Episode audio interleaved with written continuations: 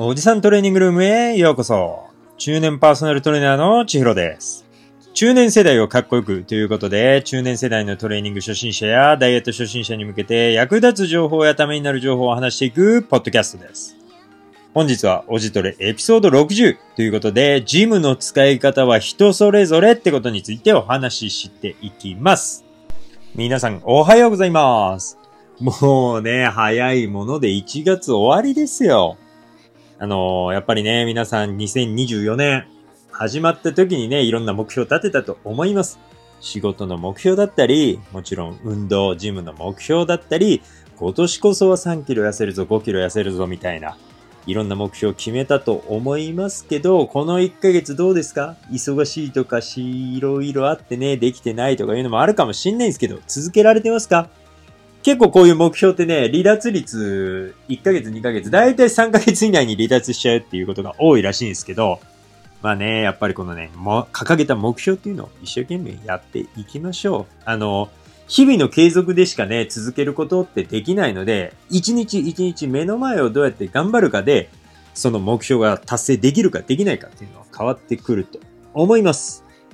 はい。ということで、まあね、僕もね、このポッドキャストを始めてもう1年以上が経つんですけど、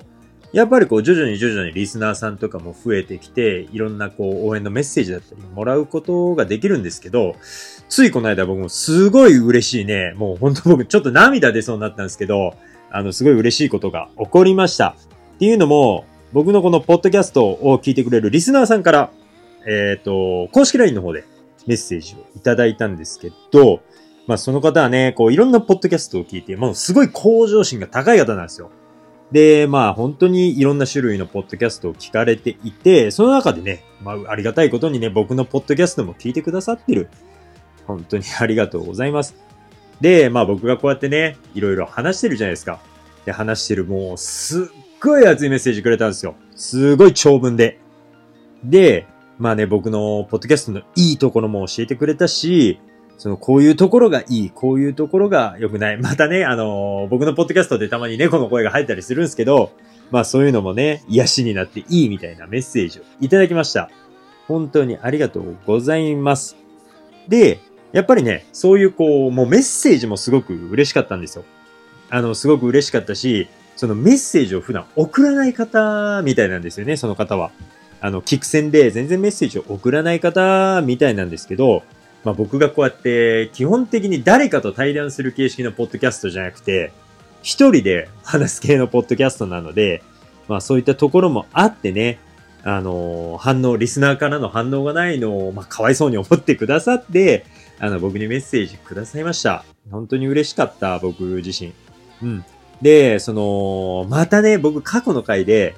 こう、ダイエットを他人に言うっていうのが一ついいよっていう、こうね、続けるために、みたいな話をしたときに、言う人がいなかったら、もう僕を使ってくださいみたいなことをちょろっと言い話してるんですよね。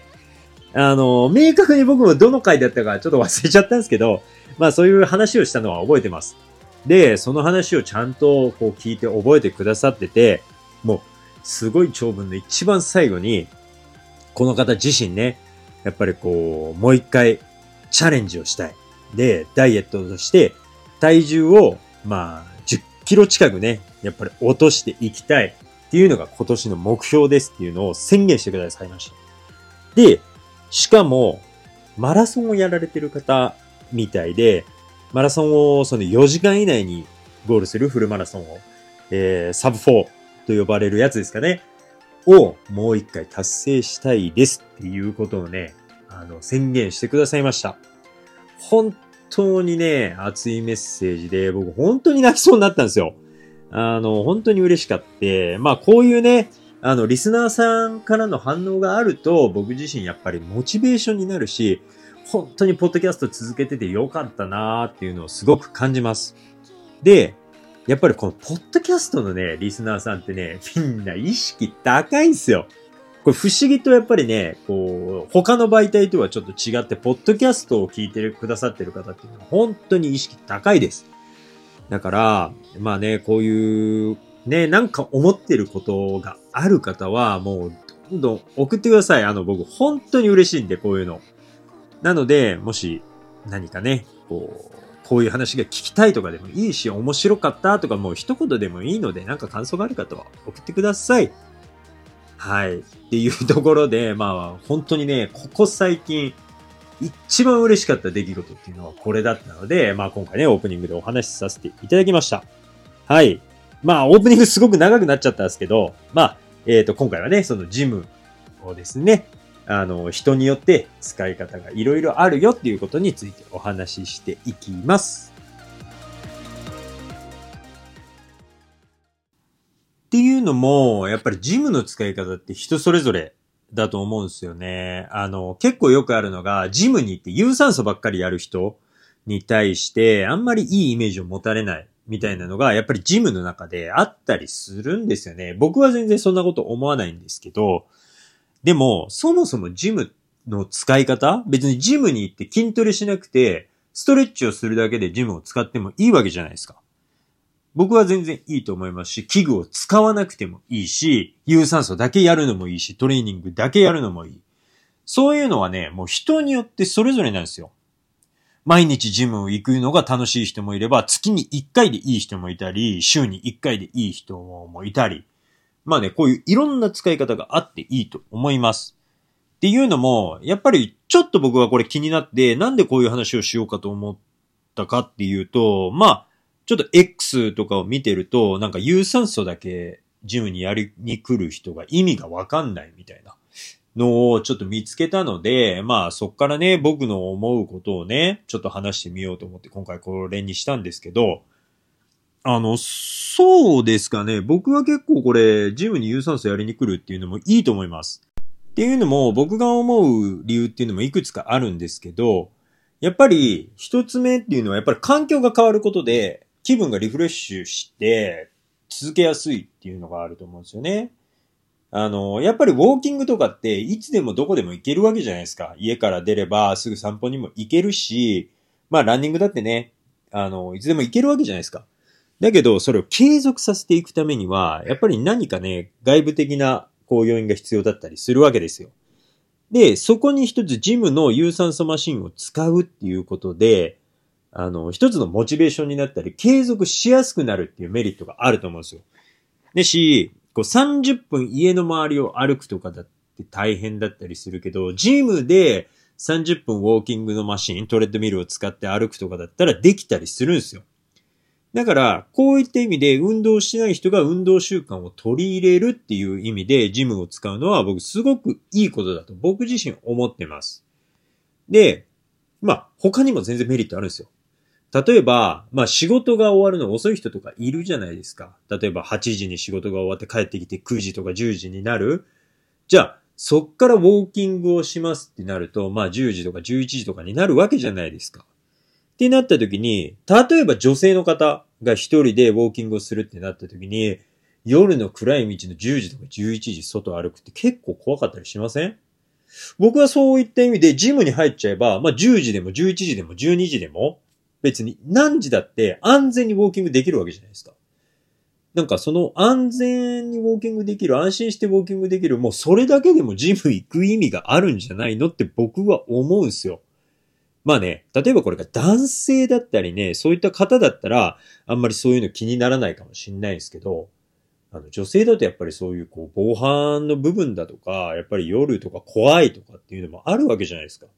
だったらこうやってね、ジムに行って、ウォーキングをするとか、あの、自転車のマシンを漕ぐっていうのはね、すごく僕いいし安全でおすすめします。ね。やっぱり継続しやすい。やっぱり安全だ。あともう一つ、天候に左右されないってことなんですよ。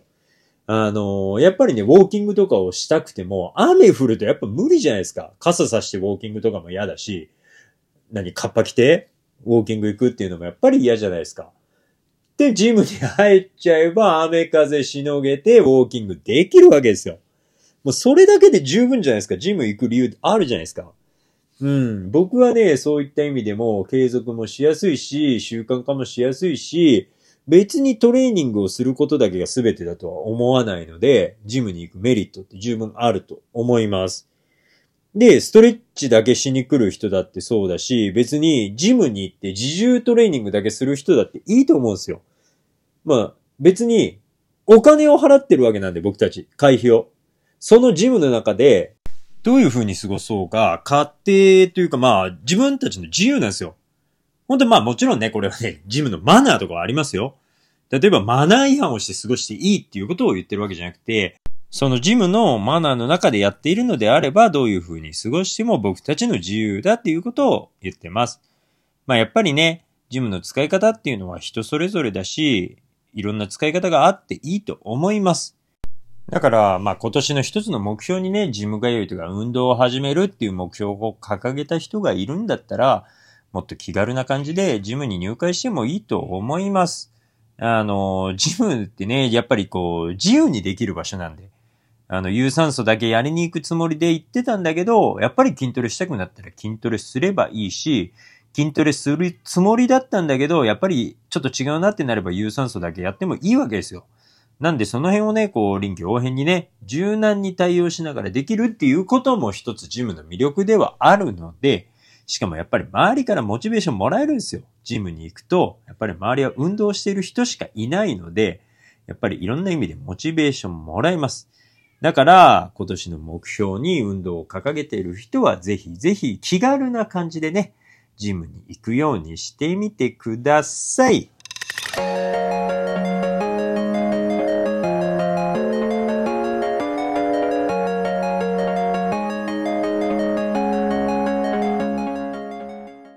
本日はジムの使い方は人それぞれっていうことについてお話ししましたが、いかがでしたでしょうか？やっぱりね、こういうジムっていうのは初心者にとってすごくハードルが高いんですよ。あの、僕もそういう時代あったのでわかります。ジムに行くっていうだけでね、やっぱり勇気がいることなんですよ。だけどね、実際ね、そんなにね、勇気がいることでもないです。やっぱりこういうのって、見た目ってね、予想以上にハードルが高く見えたりするんですよ。で、実際ね、泥沼のように底なし沼のように思えるね、池があるとするじゃないですか。でも実際入ってみたら足首ぐらいまでしかなかったとかっていうこと全然あるんで、ジムも多分そういう感じなんですよ。ジムに行く前っていうのは底なし沼のように見えるけど、実際ジムに入っちゃえば、多分足首ぐらいしかないんですよ。あの、全然溺れることもないし、怖いこともないので、やっぱり見えないところに入る、未知の領域に踏み出すっていうのは、勇気がいることなので、やっぱりね、そういう、今から、今年からね、ジムに通うような人は、まあ僕のね、ポッドキャストを聞いて、こういうね、一つ、こう、勇気にしてくれたらと思います。はい、ということで、今回のね、話が面白かったり興味を持ってくれた人は僕のインスタグラムの方でもね、えー、いろいろ情報を投稿しているのでチェックしてみてください。リンクは概要欄の方に貼っておきます。あと僕のパーソナルに興味がある人は、インスタのプロフィールの方からリンクあるので、そこから申し込み、詳細なんかもそこのハイライトやそのリンク先にも書いてます。なので、えー、気軽にチェックしてみてください。あとね、今日のオープニングでも話したんですけど、感想とかね、なんかある人はぜひぜひ僕のインスタグラムの DM、もしくは公式 LINE なんかでも何でもいいです。あの、何でもいいので、そういったところで送ってみてください。本当に僕はそういうの嬉しいので、もうほんとしょうもないメッセージでもいいです。ヤッホーとかでもいいです。もうそれだけでもやっぱりモチベーション上がるんですよ。あ、僕のポッドキャスト聞いてくれてるんだなとか、楽しんでくれてるんだなっていう、もうそれだけで十分です。なので、そういったことがある人は、気軽に連絡してみてください。